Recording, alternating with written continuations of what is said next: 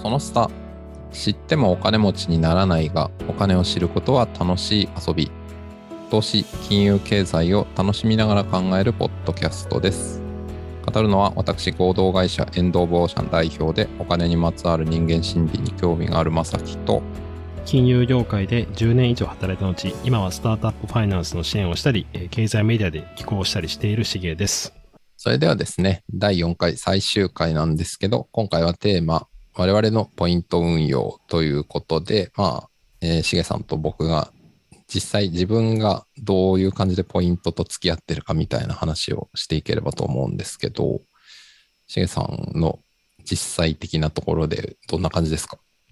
そうですね。あのまずポイント、結論的には今、私ポイント多分15万円ぐらいは溜まってる感じですね。いっぱいある。うん、で、あの、まあ、あんまりポイント使わずに貯めるタイプなんですけど、はいはいあの、ポイントを可視化できた理由はマネーフォワードのおかげですね。ああ、マネーフォワードの話はこのポッドキャストの最初の頃にもちょっと出ましたよね。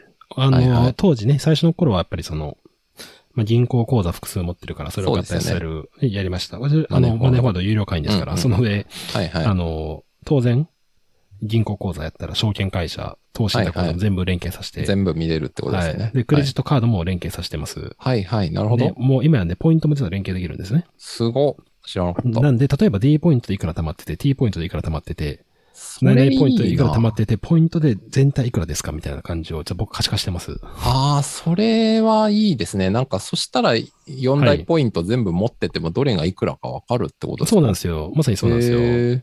よ。で、あのーやっぱ JAL とかは、僕 JAL のポイント持ってたら、ある日、ある日、ある日いきなりポイントがあ減ってるんですよ。使った記憶ないのに8000円ぐらい。いえ、なんで？や、それ期限切れてましたね。執行してるってことです執か行ですね。それうもわわかりやすく出してくる。あの、書いてるんですよ。でも、確か連携した、あの、ちょっとその連携先によると思うんですけど、連携したものによれば、執行がいつまでってか出てくるんですよね。あ、え、それも親切ですね。親切なんですよ。そうなんですよ。なるほど。なんで、あの、いわゆるポイント残高だけで見れるんですね。ポイント残高の合計、あの、銀行預金残高いくらは、あの、証券すごいな。投資残高いくらかでポイントなんで、それとポイント、あ、今月こんだけ増えたんだみたいなのも一応可視化されるんですよ。それは便利ですね。なるほど。はいうん。で、それを、あの、僕はやってから、うん。ちょっと第2回目に言いましたけど、僕はイオンうん。系のスーパーが近所にあっうて、ん。うん。買い物も多い。うん。かつ、僕周りであんま見ないんですけど、実は、あの、電子マネーは ID 使ってるんですよね。うん。うん。うん。ID。はい。ID ますね。で、ID はどう使ってるかっていうと、僕のはいイオン、イオン系のクレジットカードが、そもそも ID が入ってるんで、はい。で、それを、まあ、当然、クレジットカードを、お店に見せれば ID でいけるんで、クレカじゃないんですけど、それを僕は Apple で、iPhone で Apple Pay 使ってるんで、Apple Pay をクレカ同期させると、はいはい。Apple Pay から直 ID でいけるんですよ。なるほど。だから、例えば僕はコンビニとか、スタバとか、あ、うんスタバじゃないだ、カフェとか、ID 使えるところでやると、うん。それは全部クレカ決済になってますね。なるほど。で、しかも、あの、スイカ、昔スイカだったんですけど、スイカはチャージがあるんで、はいはい。めんどくさい。いや、わかりますよ。なんか残額減って払えませんとか出てくることがあるんで。うんそうですよね僕も最近ちょっとスイカの、はい、ちょっとだるいなとか思い始めてます。でね、あの、急いでる時にブーとかなって、あああ、チャージしないとみたいなとか、あれあるしんどいじゃないですか。しんどいっす。だから、あの、で、しかも、マックス確か、にえ 2, 万かな？あ ?5 万かなんか、うんにえ2万ぐらいじゃないですか？確かそうですねそう、なんか上限妙に低いんですよね。だだ2万とかだと、正直ちょっと、あの、でかい、その、ちょっとした買い物とかを、はいはいスイカ、例えば、家族でファミレス行って2、3000円払いましたとか、ちょっと買い物5000円でやっちゃうと、もうそれでそうですよね。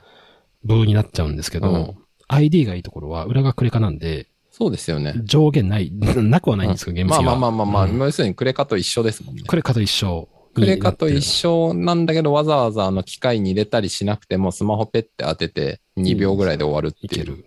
まあ、しかも Apple Pay はあの複数のカード入れられるんで、僕例えば会社用のカードは作ってるんですよね。あの、あの会社のカードです。会社のカードは、あの、はいはい僕はマネーフォワードのクレカを使ってるんですけど、それも ID 入ってるんで、え例えばその会議、会議費とかでコーヒーを飲むとしたら、はいはい。その時は、あの、I、その、マネーフォの ID を、で決済すると、それがマネーフォワードに連携されて、もう、仕分け候補が出てくるみたいなことやってますね。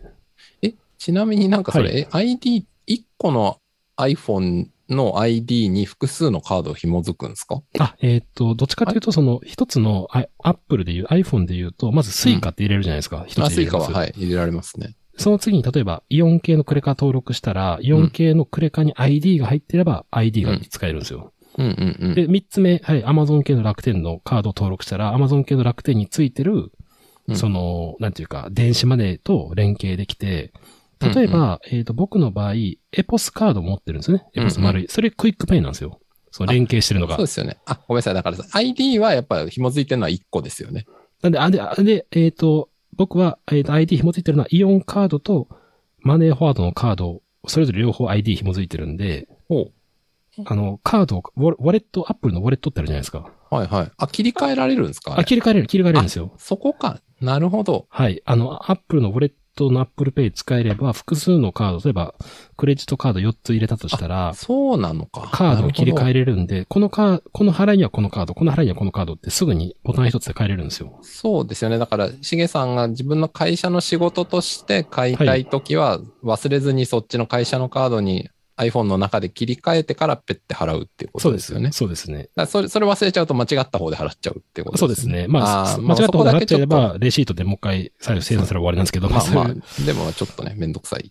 そうですね。そういうことを一応やってるので、基本だから実は私の生活で電子マネー使えるとか全部 ID で使ってて、ああ。ID 使えるともう全部自動的にクレカ決済になってるんで、はいはい。ポイントは基本貯まるし、で、僕のはその、イオン系のカードを使ってて、それは ID が入ってるんで、はいはい。もうそれだけでまず、なんていうか、なんかイオン系列のカードで決済していくので、ポイントが多分、なんか倍とかなんですよ、ほっといても。うんうんうんうん。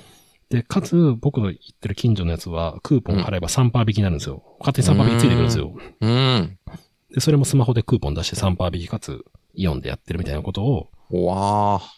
ポイ活そんなに僕してるつもりなくても一応そこはやってますね。はい。いやー、それ聞いて、すごい納得しましたね。あの、なんか、よく言うポイ活みたいなのって、なんか、はい。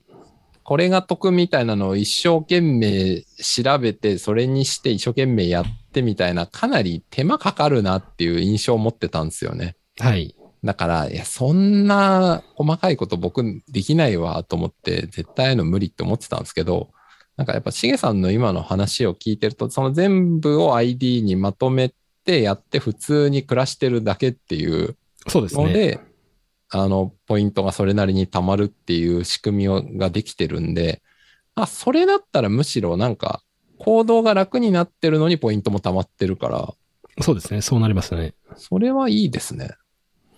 で、ただ僕の場合は、社会人になった時に一番最初に作ったのが、たまたまエポスカードだったんですよね。うん。で、まあ、それ学生時代から丸入れ服を買ってましたっていうのがあるし、まあ、社会人になったら、なんていうか、まあ、スーツとか買う時に、まあ、どうせ、でかい、単価でかいんで、スーツは高いんで、なるほど。はい。まあ、丸入れ買うと、誕生日付き確かなんか、当時10%オフとかだったんで、まあ、丸入れいいやみたいな感じで、はいはい。使、使ってて、登録をほとんど経営とかも丸入れにしちゃってるんで、はいはい。そっからのスイッチングコストが結構めんどくさかったし、もうしてもないんで、うん。今、丸いのエポスカードとイオンのカードの両立てですけど、うん。外での買い物とかスーパーの買い物とか全部まあ ID がほとんど実質イオンでやってるうんうん感じですね。いやー、いいですね。なんか合理的なポイント運用をしてますね。結果的にそうなりましたね。だからスイカもチャージ、うんチャージ問題とか、うんチャージ足りない問題とか、うんまあ裏で、あの、クレカでチャージすれば一緒なんですけど、まあまあでも一手間ありますもんね。し、まあ、あの、イオン系のスーパーはもうイオンの ID 使った瞬間にポイント倍になるんで、はいはい。あの、そっかち、そっちに寄せてますね。はい。いやー、ちょっと、その辺すら全然やってなかったなっていうことに今話を聞きながら気づいて、ちょっと。いやちなみに、まさきさんは今、その辺はね、あんまり意識されてないっていうことでしたけど、ど、どういう、まあ、ど、とはいえ溜まるじゃないですか、ほっといても多少は。なんか僕の場合は深く考えずにさっき3回目かなんかで話しましたけど、Amazon のクレカをはい。なんか日常の支払いには大体使ってるんで、なるほど多。分、見えないところでうっすらとは Amazon のポイントがちょこちょこは溜まってると思うんですよ。はい。でも別にさっき言った通り、その Amazon とシナジーのないところでも普通に何も考えず全部使っちゃってるから、はい。多分ほとんどそういうところだとごくわずかにしかつかないじゃないですか。その自分たちのグルー。プじゃないから。はい。はい。アマゾンカードでアマゾンで買い物すればいいですけど、そんな頻度多くないんで、なるほど。頻度も金額もって考えると、確かに自分がよく買い物する頻度が多いところで、それをやった方がいいなっていうふうに今気づきましたね。はい。あのど、僕はなんなら、まあちょっと自分のポートフォリオを言うと僕はイオンの株買いましたからね。はあ、なるほど。あの、イオンの株主になると、ある程度超えるとですね、はい。あの、株主優待で、あえの、パーセント2、2%割りとか3%割りもらえるんですよ。はだからとなると、なんていうか、イオンのポイントと普段ついて、かつそれに、はいなんていうか、イオンの株主優待ポイントがつくと、まあはいすごはいいはいポイントがさらにつくみたいな感じになりますね。あ、なるほど。はい。いや、それはちょっといいですね。あの、考えてなかったな。そっか。株主になるっていうのを組み合わせるっていう技もあるんですね。そうですね。そこは結構、確かに。株主優待でのポイント。まあ、楽天って株主優待どうなってるんでしょうか？あるんですかね？ー、ちょっとわかんないですけど、どうなんですかね？あるんですかね？まあなんか、ありそうな気もしつつ、なんかなさそうな気もするんですけど。まあなんか、あれですよね。楽天の場合はね、モールで、まあもちろん今今や自分たちのサービスもいっぱい持ってますけど、はいまあメインはね、て場所貸し的な部分が強いのかなとか思いつつ、やっぱりイオンの場合は自分たちが小売り流通だから、はいやっぱ自分たちのお店を直で持ってて、そこでの買い物を安くしますよみたいなクーポンっていうのは確かに出しやすいなっていうのは思いましたね。そうですね。だから、で、使ってないんですけど、一応イオンも和音っていう電子マネーがあったりありもするんで。ますね。ワオンっていうやつですよね。あ、そうです、そうです。だから、うんあの、イオンがいいのはイオンのポイントが、まあ今って結構ポイントが相互ポイントできるじゃないですか。例えうんば、はいはい。なんか D ポイントに振り替えます。だから和音ポイントに全部振り替えれるんですよね。うーん。だからイオン以外でも和音使えるところ、まあ、使わないですけど和音で。うんうん 一応貯まるみたいなことは、結局そのポイントの難しさって、うん。貯まったポイントがそこでしか使えないっていうのは結構今までいやの、ほんとそうなんですよ。セオリーだったのがう、んうん。それが今ポイントの相互利用とか、はいはい。まあいろいろなったりして、知り合いの人は、あ逆にドコモに全振りしてましたね。結局ドコモ。ドコモだと確か、え？なんか、ドコモの携帯払いだとドコモに10%ポイントがなんか、じゅなんか10%つくとかなんかそんなのがあるんですよ。ああ、なるほど。でも毎月ドコモの携帯絶対払うじゃないですか。はいはいはい。それでもそっちのポイントでドコモカード発行した方がいいよね。うん。光もドコモにします。日々の生活のはいはい。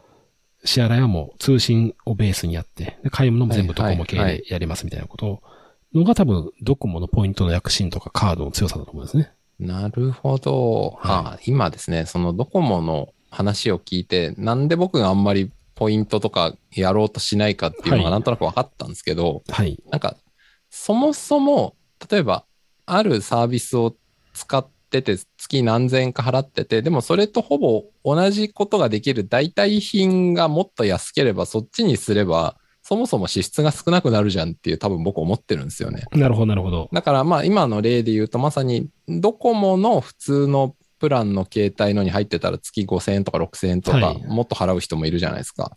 はでもい。僕もう8年前ぐらいにもう MVNO にしちゃってたんですよね。なるほど、なるほど。もうだから MVNO っていうものを知った瞬間から、いやこれ、あ当時僕 au でしたけど、はい。なんでこれキャリアに毎月6000円も払ってんねんって思って、はいはいはいはい。速攻で MVNO にして2000円ぐらいにしたんで、なるほど。だから、なんか、ポイントで、その、ドコモの携帯でやってポイント貯まって嬉しいなっていうよりも、そもそも毎月4000円減る方が全然でかくねえかっていうのが多分、僕の原理なそうですんでしょうね。ね。いや、でもそれは確かにあると思うんですよね。うん。だから、すあの、確かに、あの、結局そもそもどこも高いよねっていうのがあって、うんで、まあ、その中でどこも最近アハモとかも出したりとか、あまあまあ、そうですね。最近は、ごく最近は、はい。そうです、ごく最近やってくる、ねそうですよね。ありますねあの、中で、確か、アハモもそうですね、還元が入ってきますね。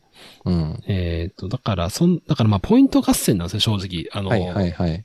LTV を企業として高めたいっていう中で、うんうんうんどっから取りますかっていう。うんうんおちなみにでも、そのまさきさんでさっき Amazon のクレカがあったとして、日々の電子マネーは、さっきの話のスイカになる感じですか？あーと、いや、でも確かに ID にその Amazon のカードは紐づいてるんで、はい。なんかあの、スーパーだとかコンビニとかでちょっと買い物するときはその ID で結構払ってますね。あ、なるほど。あ、じゃあ ID 派なんですね。なるそうほど。ですね。でもなんか ID がスマホに入ってるの忘れて普通にクレジットカード入れて払っちゃうことありますけどね。まあ一緒かなと思いつつ。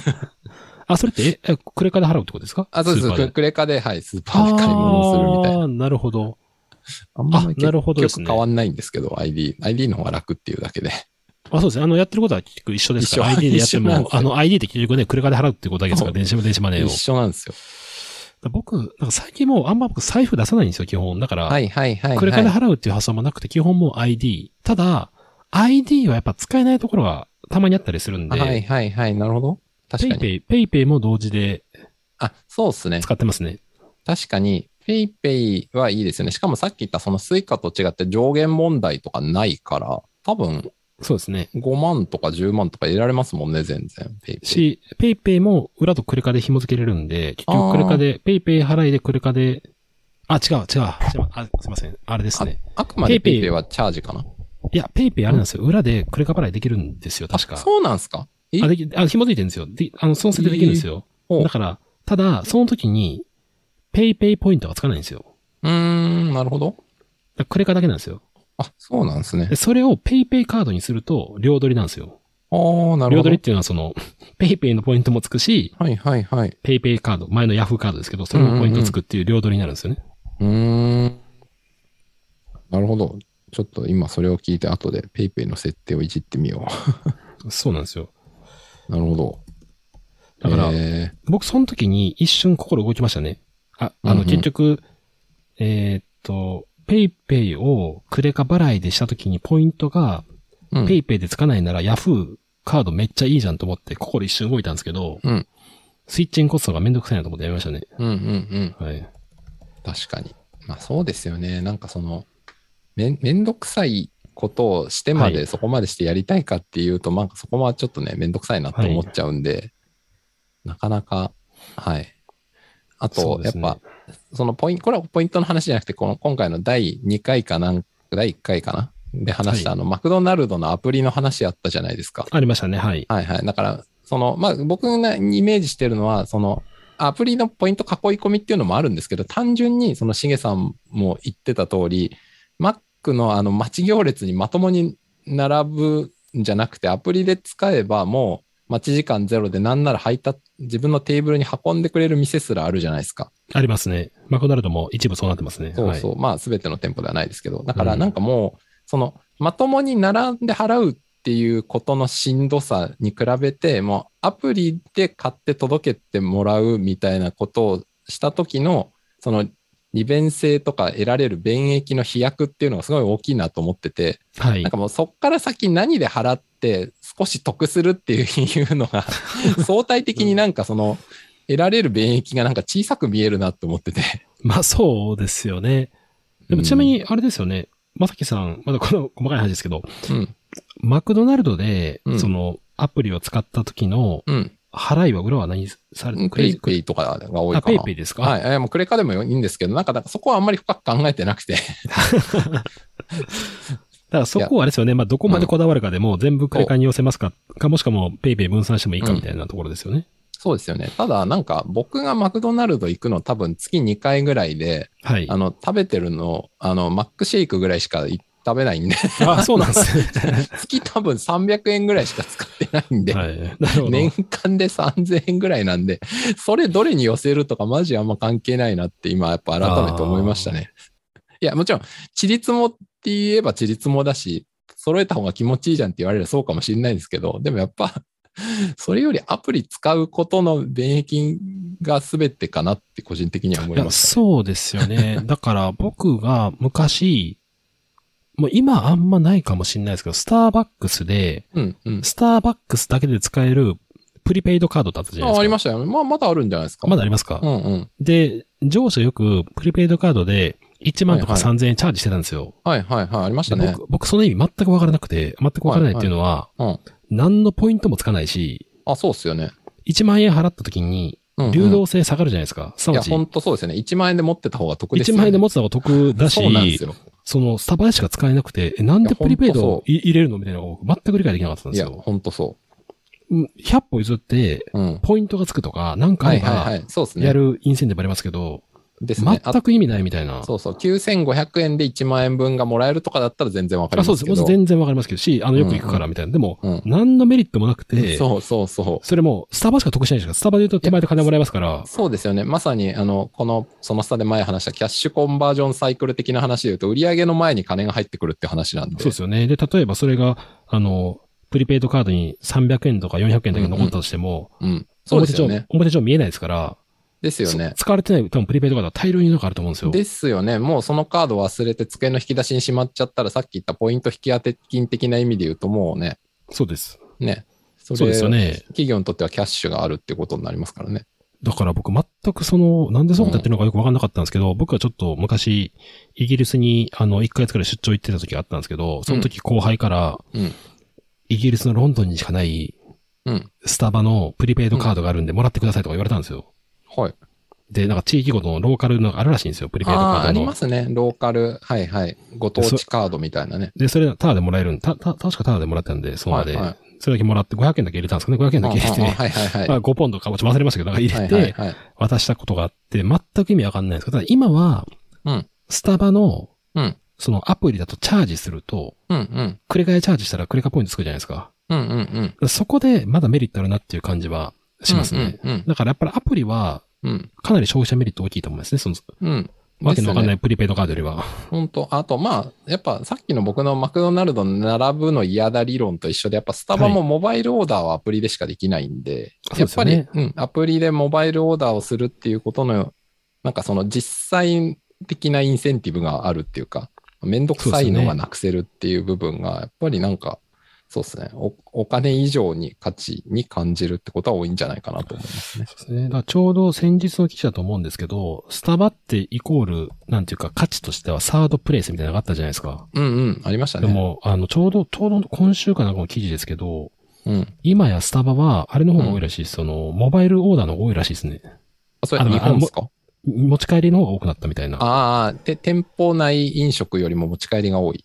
そうです、そうです、そうです。ああ、だから、まあ、えっと、モバイルオーダーじゃなくて、まあ、店頭で買ってる人の方が多分多いけど、そうですね。そうじゃなくて、消費する場所がそうですね。持ち帰りが多くなったってことですね。で、持ち帰りやドライブスルーが売り上げの7割っていうなんか記事があったんですよ。ライブスルーもそうか。持ち帰りだもんな。はいそう。だ、そうだ、で、持。ち帰りやドライブスルーで、本当に、スタバの愛好者の人は、うん。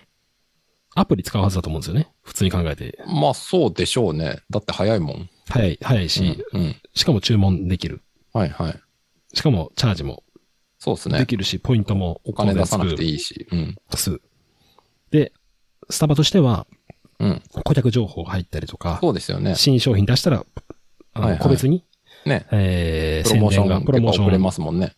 できますみたいな。うん絶対得ですよね。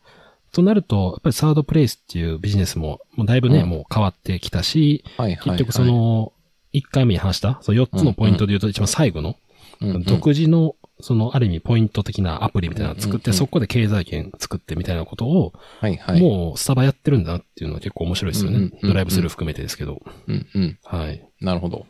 うん。なるほどな。いやー、それはあると思いますね。うん。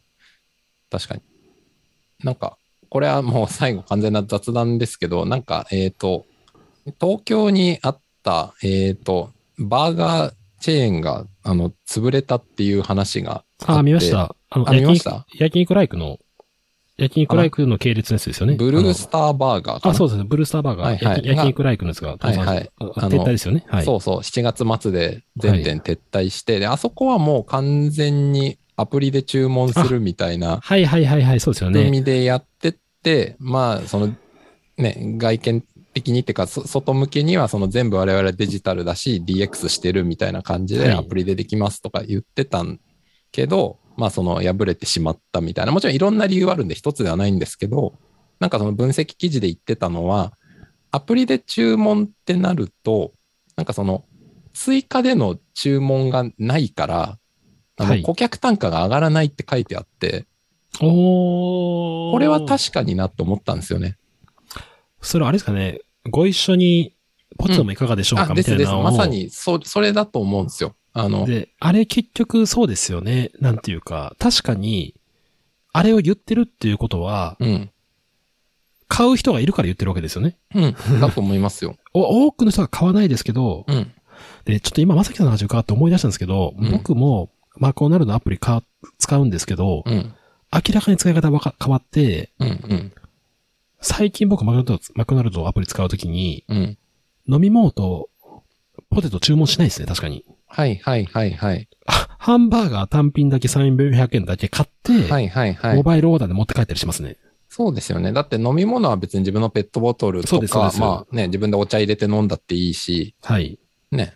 ポテトその方がぶっちゃけなくていいですからね。そうですよね。てかまあ、マックには悪いけど、健康面考えたら多分ポテト食べない方が健康にまだいいと思うんで。で、ビッグマック380円1個で結構思ってるお腹いっぱいになるんですよ。うんうんだ。から小腹空いたらそれでもう十分だみたいなこれあ。の僕らが高校生だったら全然足りないんでしょうけども、まあ、そうですそうですだいぶいいおじさんなんで、もうハンバーガー、大きいそうなんですよねハンバーガー1個で十分ですよね。えおっしゃる通りなんですよ。うんでも確かに、だから今の話はそうですね。あの、オーダーも、個別でやるとなんか、しょぼいオーダーしやすくなりますよ、確かに。いや、もう、なんか全然ためらいなく、ね、うん僕もうシェイク1個とか堂々とやりますもん。いや僕もマクドナルドのなんか150円ぐらいの小さいバーガー1個とか追加で注文しましたわ。はい。だからやっぱ確か、に。もちろん、ね、買いやすいし、頻度が上がる可能性もありますけど、単価が下がってるっていうのはうん多い、全然あるよなと思ってて。いやー、面白い分析ですね、これ確かに。ううんん。まあ、なのでちょっと話はそれましたけど、まあまあそのね、モバイルオーダー的なデジタルっていうのがそれだけで、まあ必ずしもうまくいくわけではないみたいなのは、まあね、まさに結構今回話してきたことともつながったりはするかななんて思いましたね。そうですよね。で、あとやっぱり、アプリ系のデメリットは、最初の登録にやっぱ結構手間かかるっていうのがめんどくさいのそれなんでで、すよ。まあいいやって、なりますよね。よほど好奇心があるか、もしくはファミペイ500円もらえます。500円だけもらえるならファミペイ入れますかっていう、その500円ぐらいないと、やっぱ入れないですよね。そうなんですよね。まさに今回話してきたその顧客情報が取れるの裏返しで、どっかのタイミングではちゃんと入れてもらわなきゃいけないっていう話があって、はい。まあ、得てして大体最初に来るし、まあそうしないと、登録しないとクレジットカードとかの決済情報も登録できないから、はい。満足に使えないんだけど、でもんそこがハードルでやっぱり、あの、デジタルちょっと苦手っていう人は、そこでもうやめちゃうっていう話があると思ってて、だから僕とかはマクドナルドのアプリをもう、さっき言った通り100円ぐらいの買い物に使ってますけども、例えば僕の奥さんとかは、あんまり別にその、なんですか、アプリでデジタルで楽でしょみたいなことよりも、なんか登録とかめんどくさいな、みたいなとこで、でそんなに別にマクドナルド年何十回も行かないし、みたいな。っていうと別に登録しないっていうと言われると、まあまあそうだなっていう気もしますね。だから、ある意味やっぱりでも、そうなってくると、やっぱりもうアプリを入れてるだけでロイヤルカスタマー認定になってくるんで、うんうん。その人たちにはもうすごいクーポンバンバン発行しても長く使ってもらえるから長期的にプラスだよねと。でも入れない人は入れない人でいいですけど、その代わりも高く払ってもらえますよっていううん。ことを多分やってるんでしょうね、企業は裏で。うん、なんだと思うんですけどね。だってね、ちょっとアプリ見せて入れるだけで当然ね、プラスになるんですけど、やっぱやらない人がそれだけいるっていうことは、あの、ねそうですよねロロイヤルカスタマーはそういうことやるけど、そうじゃない人はまうんあ、。どっちがもう低下か分かんなくなりますけど、そうなると。ロロイヤルカスタマーの割り引いた方がむむしろ実は低下で、そうですよね。そうじゃない人にとっての方が高くなってるけど、それはもうそこにたどり着けないんで、LTV 低い顧客だろうと見越して高く取っても、一元さんには高くいきますみたいな感じになりつつあるかもしれないですね、そうなると。はい。あとやっぱもう一個思ったのは、その、はい。えっ、と、今回のテーマの話の前回か前々回かで出てきた、まあ、クレジットカードブランド、ビザとかはいマスター、すごいよね、3%取ってっちゃうすごいビジネスだって話をしましたけど、で、日本の場合だったら顧客側じゃなくて、店舗側が負担してるって話だったじゃないですか。ってことは、で、その時のメリットはお金ない人でも買えるってことがクレジットカードのメリットだよっていう話があったんですけど、はい。でも例えば、マクドナルドとか何でもいいですけど、ちょっとした外食を買えるお金がないっていうケースってあんま考えにくいじゃないですか。はいはいはいはい。そうなってくると、そのカードのさっき言ったその店舗側にとってのメリットよりも、まずデフォルトで手数料3%抜かれる上に、現金だったらまさにあうんのキャッシュコンバージョンサイクル的な話っていうか、キャッシュがすぐ入ってくるのに、はい。そのカードの場合って多分あれ月2回とか1回とかそんな感じですよね。はい。あの、そのうん会社側に振り込まれてくるのが。うん。だからキャッシュの入りが遅くなるし、手数料抜かれるしで、少額の買い物だったらあんまり嬉しくないよね、店舗側にっていう話は確実にあるなと思ってて、それこそあの、サイゼリアもちょっと前までカード、うちはやりませんって言ってたのって、やっぱそのキャッシュの話があるじゃないですか。はい。キャッシュが早く入った方がビジネスは強いって、まあそれはその通りですよっていう。はいで、手数料もかかんないしっていう。うん。そうですね。やっぱだからそういう面は、それは今も変わらないなっていう気はしますね。あとあれですね、あの、店舗面で言ったときにおそらくレジ締めとか現金チェックみたいなのが結構コスト締めかかるじゃないですか。それはありますね。あと、で盗難リスクとかね。そうですね。で、そこでやっぱ人件費すごいね、バイト雇ってそれをやるっていうならばもう、クレジットとか ID 決済だら顧客管理とかその辺も全部ね、できるんで、それをもうトータルのときに手間とか考えると3%含めて、現金持たない方が楽ですよねっていう判断は、ちょっとああるかもしれないですね。あ、それは全然あると思います。で、はいあると思うんですけど、なんかこれってやっぱ国の違いもあるなと思ってて、はい。やっぱちょっと僕はあんまり外国知らない適当なことは言えないですけど、やっぱなんか日本の場合って、まあ、諸外国に比べると相対的にやっぱ治安がいいし、はい。まあその教育レベル的なものとかも高かったりみたいなのが、まあ、明らかにあると思うんですね。はい。そのお金数える能力とか、そのお金盗まない人の、あ盗む人の割合が少ないみたいなことも考えたときに、やっぱ日本だと別に現金でやっても、その外国に比べてデメリットがそこまで大きくないんだろうなって気がするんですよね。ああ、そうですね。あとは、えっ、と、僕、その、海外、まあ、イギリス行った時にびっくりしたのは、うんうん。デビットカードめっちゃ使ってるんですよ。